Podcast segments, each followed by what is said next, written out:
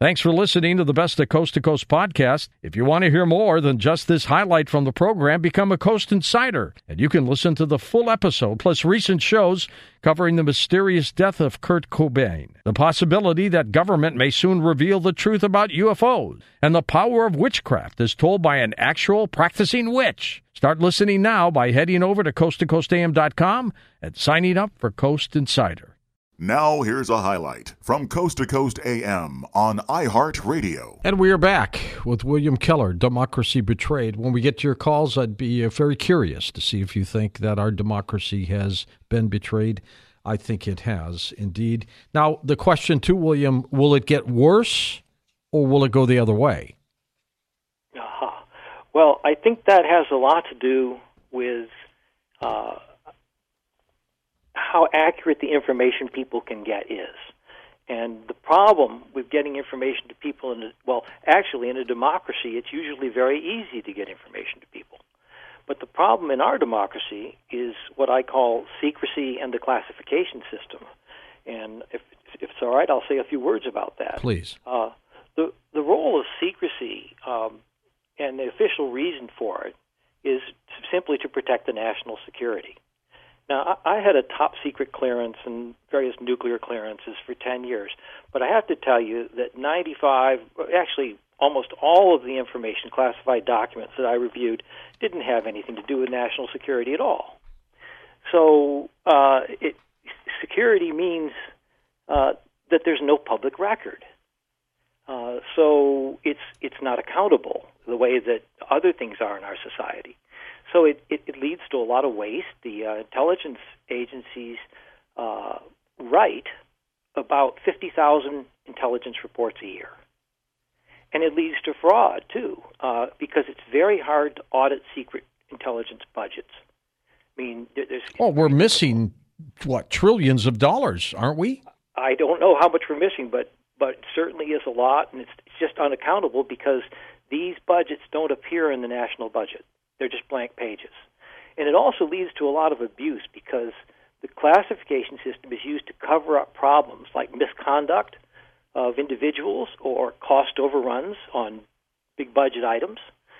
So, uh, you know, you already brought out the fact that since 9/11, the the budgets have increased by a factor of four, and it's something like 120 billion a year. But but, but we have no idea how that is divided among the many different uh, secret government or entities, organizations. Um, we, we do know that hundreds of thousands, perhaps even millions of people work in the surveillance security sector. And astonishingly, astonishingly, we know that 1.5, 1.5 million people hold top secret clearances today. And you have to ask, what are all these people doing? And why do we need so many? You know, there's only about three or four million people in the government. Why do half of them have to have top secret clearances? Is the question. Um, now, the the question always comes up: Is the release of top secret uh, and classified information is it serious? How serious uh, is the unauthorized release? Like like Snowden stuff.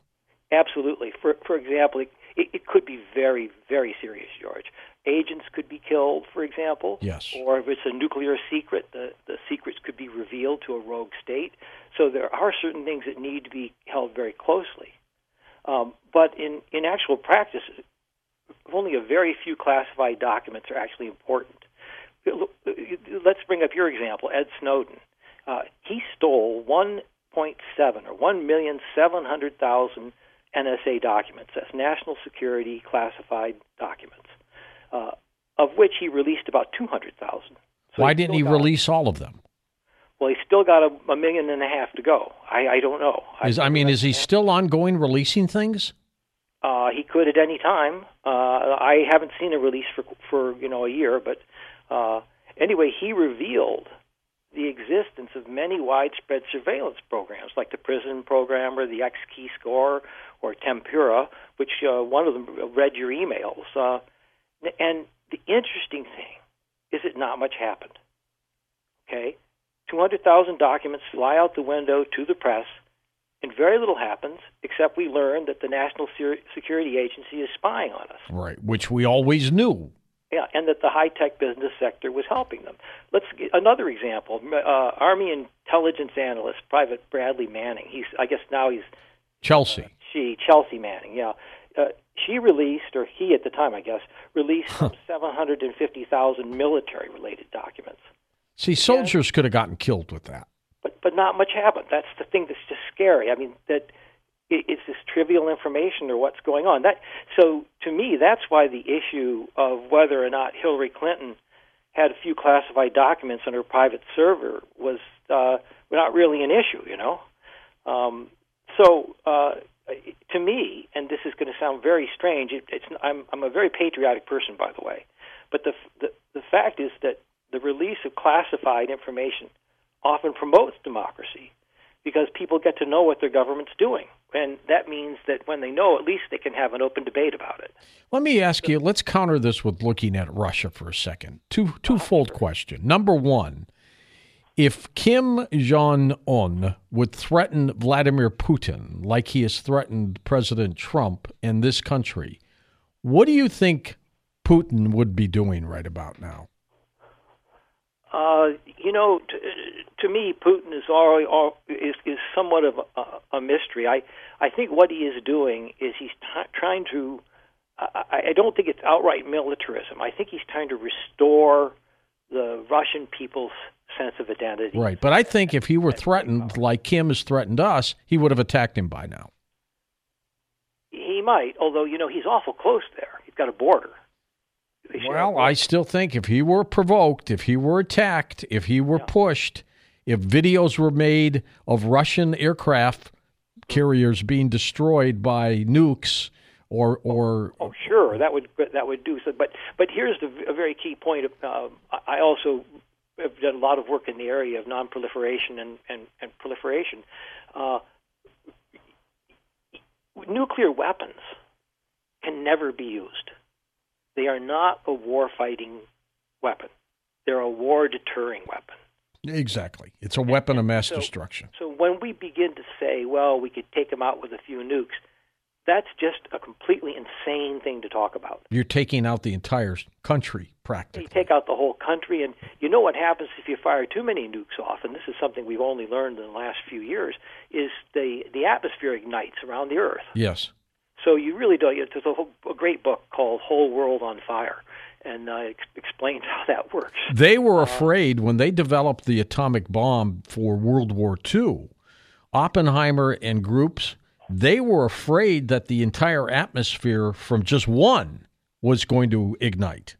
Right and and and what would happen if you blew off a whole bunch of them is not at first it would start you know massive fires everywhere and then that and, and then it, the whole world would just be on fire and and you might ignite the all the oxygen as well. But uh it, it's it's a terrible thing. So we don't talk about using nuclear weapons. We talk about not using them and they're the kind of ultimate deterrence now th- this thing that's been going on with the Kims Kim dynasty there Kim uh, Jong Un and his father and grandfather uh, it, it's been going on for a very long time, for almost 20 years now.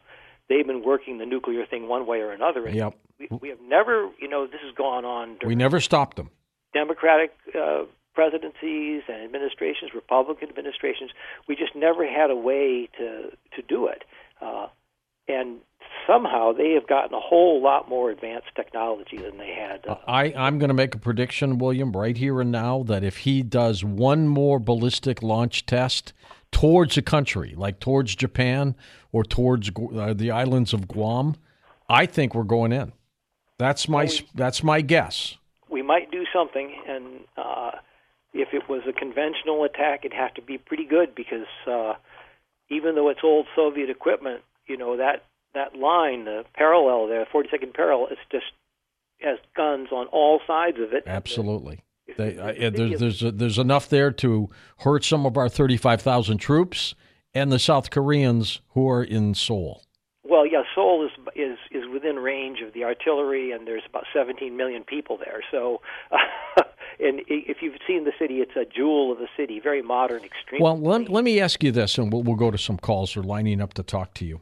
Sure. Based on your research that you put together in the book Democracy Betrayed, mm-hmm. are you saying that this is a bad thing or a good thing for us right now? I think that it is a threat to our democratic system at this point, and that we need to take the intelligence community and the what I call the complex and just ramp it down to just about 9/11 levels below that. Mm-hmm. Uh, we know a lot more now. We've been woken up. It was the wake up call from hell, and we did wake up. Uh, we're a lot smarter than we were, but we don't need to be organizing large parts of our government around, around us. We don't need to be engaging in endless foreign wars uh, to track down the last terrorist. yeah, and staying there forever. Yeah, we don't know what a terrorist is anyway. You know, no, we don't we don't have don't. a way to define it. You don't. I mean, everybody knows it when you see it. I think the guy in Las Vegas was a terrorist. You know, I mean, well, in it, some form or fashion, he was. Well, he sure would have felt like that if you were at, at the rock concert. you sure would have. Yeah. You sure would have. I mean, uh, to me, the definition of terrorism is merely that to instill terror. Doesn't right. matter what your ideology is. What, you know, what the purpose. If it happens, it happens. And there is always going to be some level of random violence in our society. We know that. And we do tolerate a lot of gun violence. You know, uh, 10, uh, 10,000 people this year have been killed by it. And, uh, you know, I'm not taking a position on that one way or the other for the purpose of this program. But, uh, you know, you could, you, you, since we have so little terrorist, terrorism in this country, it's time to go back and, and venerate our democratic institutions and our first principles, and you know take back democracy, you know for for people like you and me. Listen to more Coast to Coast AM every weeknight at 1 a.m. Eastern, and go to coasttocoastam.com for more.